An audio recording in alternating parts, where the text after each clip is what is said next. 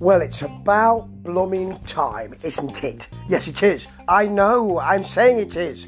Well, it is about time. I know that. You don't need to say it. All right, then. Let's just draw a line under it. Okay. That line looks a bit thick to me. Oh, well, let's not, let's not start again.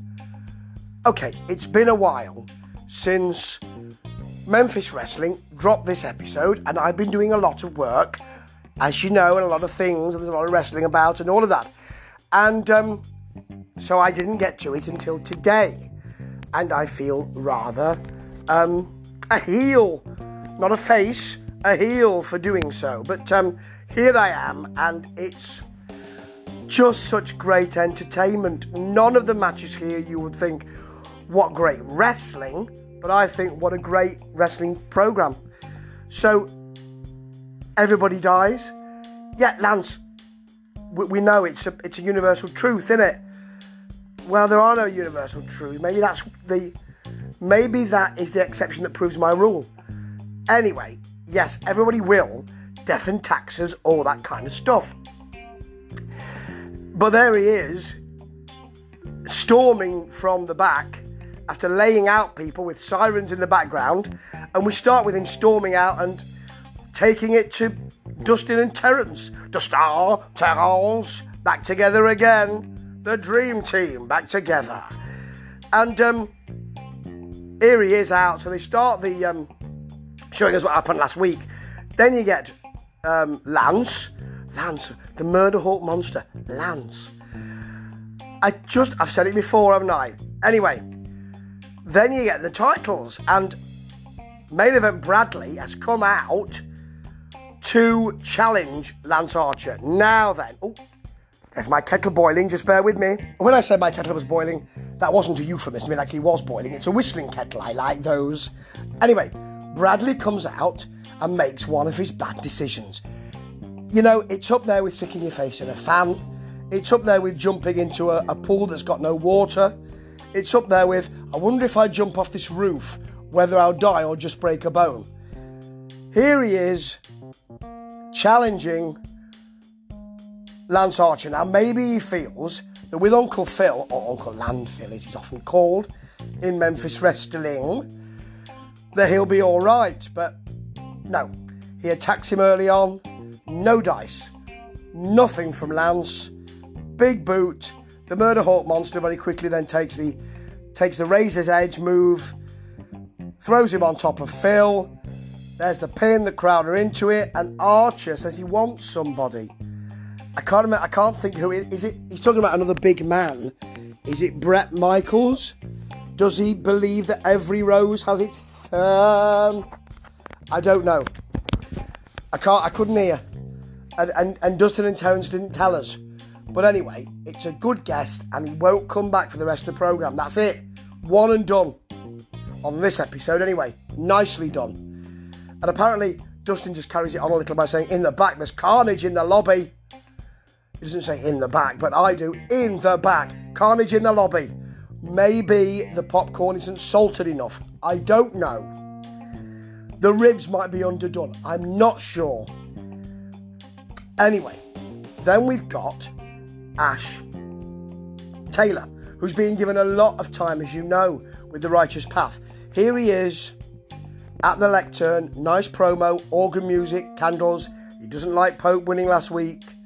He doesn't like Ray Collins, who was with Pope last week. And apparently next week, Collins will, will beg forgiveness from him. It wasn't a bad promo. And I think that Taylor's getting better. And although I've said you're giving him a lot of time, I suppose you need to give people a lot of time if you believe in the gimmick and you believe in them. And probably Dustin, who knows more about wrestling than I do, an awful lot more. I've got a minuscule talent of wrestling than he has, or understanding of wrestling than he has. But anyway, he's probably right.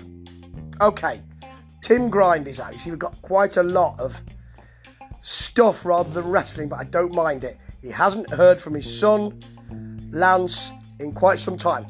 Probably best not to come out and tell us. Probably best to first of all bring the police.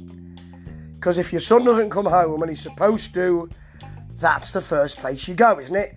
I'm just giving you a bit of advice. Tim, that's all I'm doing. He reckons that Posse Simon has got him. Ask him to bring his son Lance out. If he doesn't bring him out by the end of the programme, he will go to where Simon lives.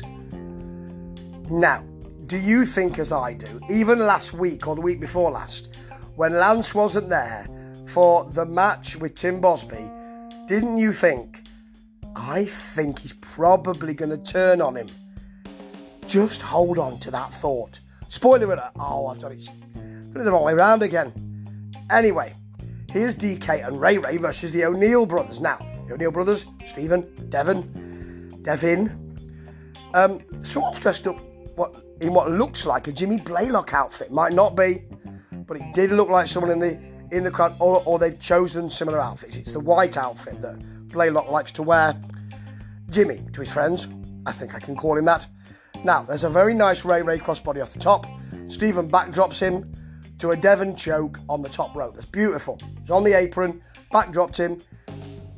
Devon just um, takes the head, pulls it back onto the rope. Marvellous. Or pulls the head forward onto the rope, actually, more like. Ray hits a drop up, uh, a pop up, not a drop up. A drop up pop kick would be very interesting and a new move. This is a pop up drop kick, which is nice. And Dustin tells Terence, I would chop your nipple off. He basically says, Do you know how hard those chops are? I'll take your shirt off and I'll show you is the implication. But he likes that chop your nipple off line, doesn't he? He's used it before and I'm sure he'll use it again. And I like that. Now, DK gets in, punches both of them, super kick, and here's Nixie XS. Ray Ray is on the top, the top turnbuckle. She crotches him. DQ, and DK and Ray Ray taste the, the double sit out, either choke slam or power bomb. I think it's both really. It's more like a choke slam, really, isn't it? And Nixie, this is interesting. She's got the O'Neills as her clients. She's got the tag team belts draped over each shoulder. It's a really nice wrinkle for her character, and if they're going to push her like that, I like it. Cassandra Golden doesn't doubt herself, nor should she. She's fabulous. She's not the champion, but she says she has to be better. She says that Mackenzie Morgan was better on that day, but she's still golden. I agree with that, and she will show us against Bashley Bones. She takes her down with a shoulder block. Bashley gets some punches in because she's game, you know. She really is game, is is Bashley. She has a go, but she's thrown off. Golden hits a sidewalk slam. Then Bashley goes to the eyes pulls Cassandra Golden down by her hair, chokes her in the ropes. Naughty, very naughty. And then you've got a golden clothesline, a hip attack, a suplex, and that lovely Falcon Arrow for the pin. It wasn't bad at all. I really enjoyed it, but not as much as this. Because here's Austin and Nikki Lane back. Dr. Tom Prichard is sitting to tell us, because he did a seminar recently about old Memphis wrestling and current Memphis wrestling but he's rudely interrupted.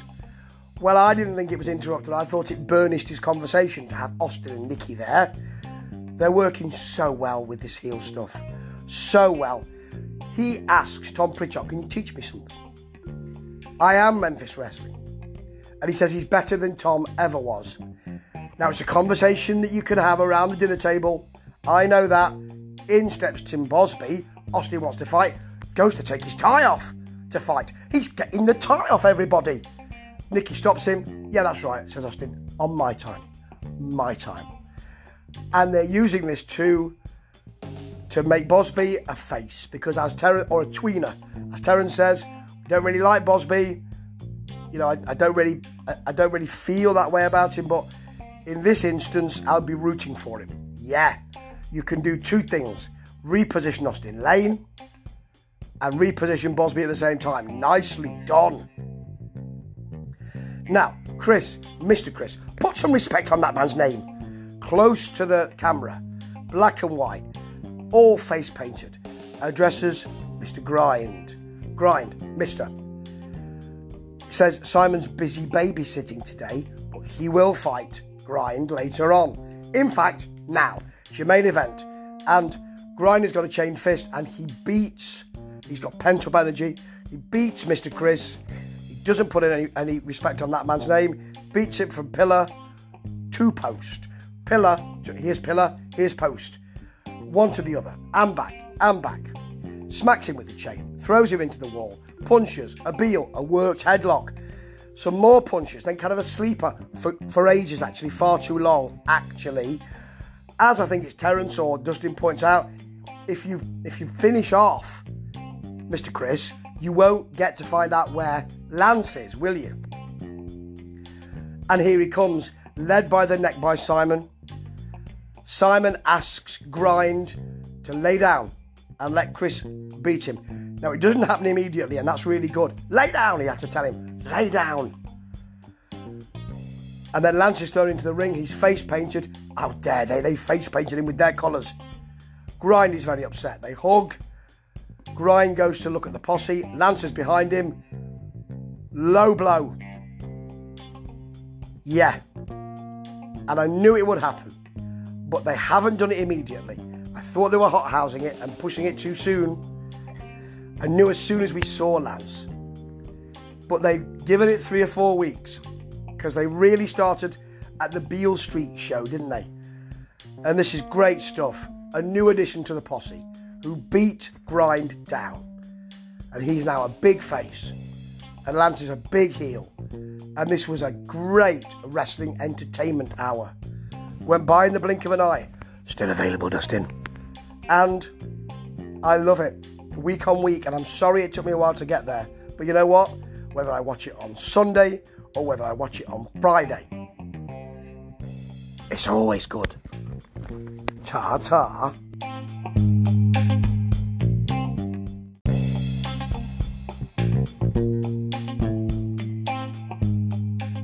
Well, it's about blooming time, isn't it? Yes, it is. I know, I'm saying it is. Well, it is about time. I know that. You don't need to say it. All right, then. Let's just draw a line under it. Okay. That line looks a bit thick to me. Oh, well, let's not, let's not start again. Okay, it's been a while since Memphis Wrestling dropped this episode, and I've been doing a lot of work, as you know, and a lot of things, and there's a lot of wrestling about, and all of that.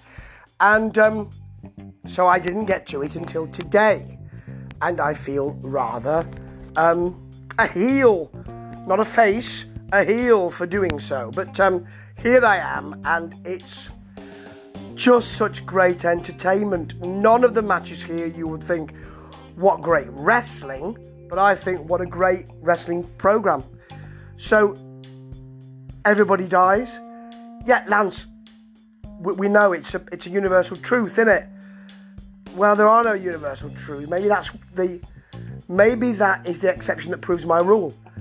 Anyway, yes, everybody will death and taxes, all that kind of stuff. But there he is, storming from the back after laying out people with sirens in the background, and we start with him storming out and taking it to Dustin and Terence. Dustin, Terence, back together again. The dream team back together. And um, here he is out. So they start the um, showing us what happened last week. Then you get um, Lance. Lance, the murder hawk monster. Lance.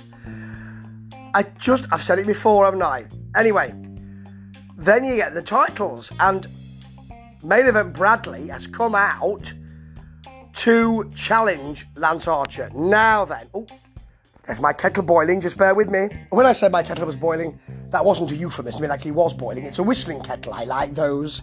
Anyway, Bradley comes out and makes one of his bad decisions.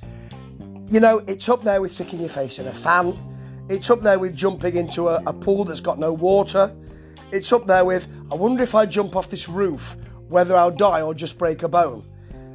Here he is, challenging Lance Archer. Now, maybe he feels that with Uncle Phil, or Uncle Landfill as he's often called in Memphis Wrestling, that he'll be all right. But no, he attacks him early on. No dice. Nothing from Lance. Big boot. The Murder Hawk monster very quickly then takes the takes the razor's edge move, throws him on top of Phil, There's the pin, the crowd are into it, and Archer says he wants somebody. I can't remember, I can't think who it is. It he's talking about another big man. Is it Bret Michaels? Does he believe that every rose has its thorn? I don't know. I can't. I couldn't hear. And, and, and Dustin and Terence didn't tell us. But anyway, it's a good guest, and he won't come back for the rest of the program. That's it. One and done on this episode. Anyway, nicely done. And apparently, Dustin just carries it on a little by saying, "In the back, there's carnage in the lobby." He doesn't say in the back, but I do. In the back, carnage in the lobby. Maybe the popcorn isn't salted enough. I don't know. The ribs might be underdone. I'm not sure. Anyway, then we've got Ash Taylor, who's being given a lot of time, as you know, with the Righteous Path. Here he is at the lectern, nice promo, organ music, candles. He doesn't like Pope winning last week. He doesn't like Ray Collins, who was with Pope last week. And apparently next week, Collins will, will beg forgiveness from him. It wasn't a bad promo. And I think that Taylor's getting better. And although I've said you're giving him a lot of time, I suppose you need to give people a lot of time if you believe in the gimmick and you believe in them. And probably Dustin, who knows more about wrestling than I do, an awful lot more. I've got a minuscule talent of wrestling than he has, or understanding of wrestling than he has. But anyway, he's probably right. Okay, Tim Grind is out. You see, we've got quite a lot of stuff rather than wrestling, but I don't mind it. He hasn't heard from his son, Lance, in quite some time. Probably best not to come out and tell us. Probably best to first of all bring the police.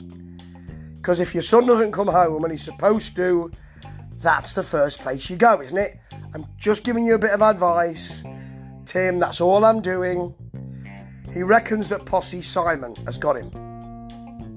Ask him to bring his son Lance out.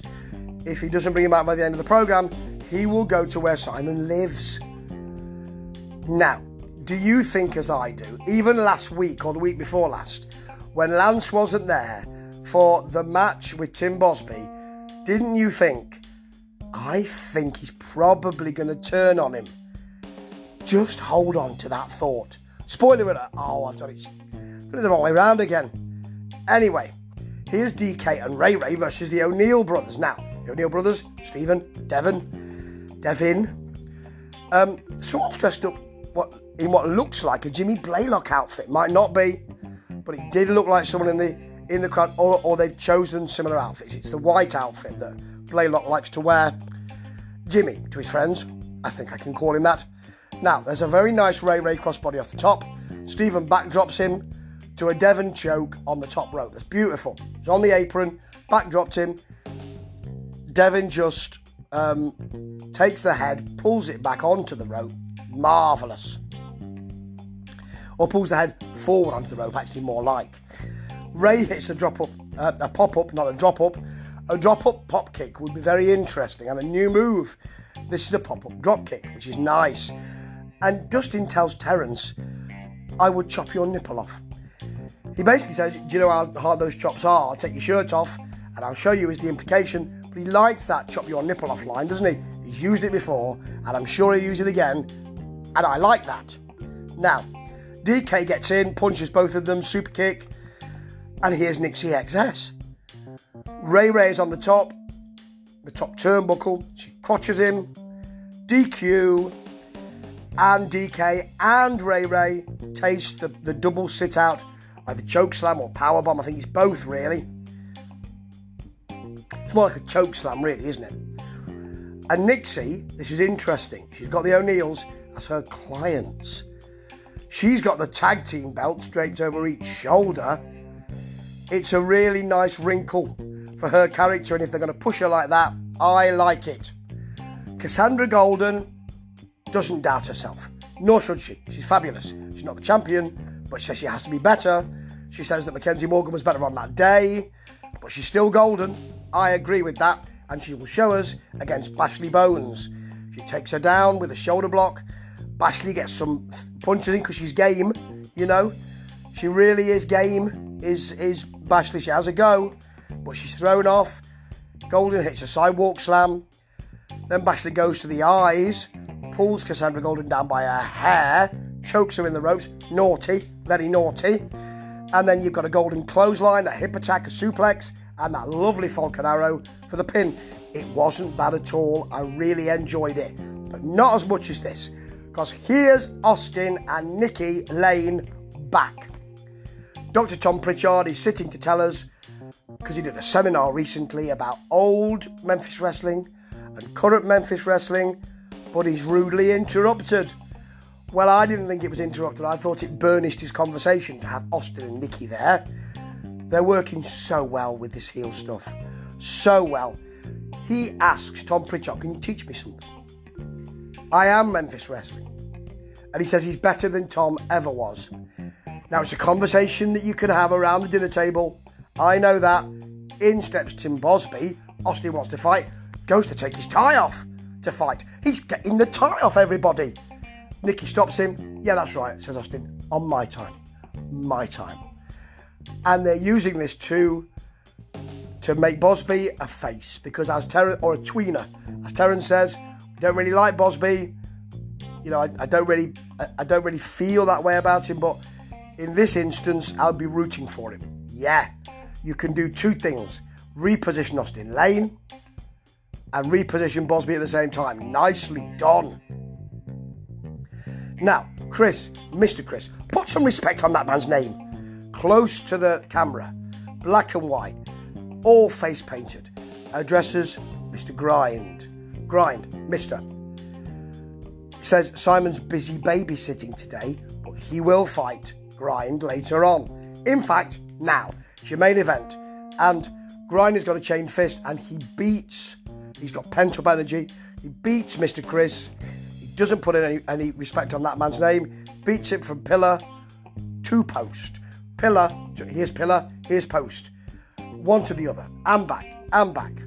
Smacks him with the chain, throws him into the wall, punches, a biel, a worked headlock, some more punches, then kind of a sleeper for, for ages, actually, far too long, actually. As I think it's Terence or Dustin points out, if you if you finish off Mr. Chris, you won't get to find out where Lance is, will you? And here he comes, led by the neck by Simon. Simon asks Grind to lay down and let Chris beat him. Now, it doesn't happen immediately, and that's really good. Lay down, he had to tell him. Lay down. And then Lance is thrown into the ring. He's face painted. How dare they? They face painted him with their colours. Grind is very upset. They hug. Grind goes to look at the posse. Lance is behind him. Low blow. Yeah. And I knew it would happen. But they haven't done it immediately. I thought they were hot housing it and pushing it too soon. I knew as soon as we saw Lance.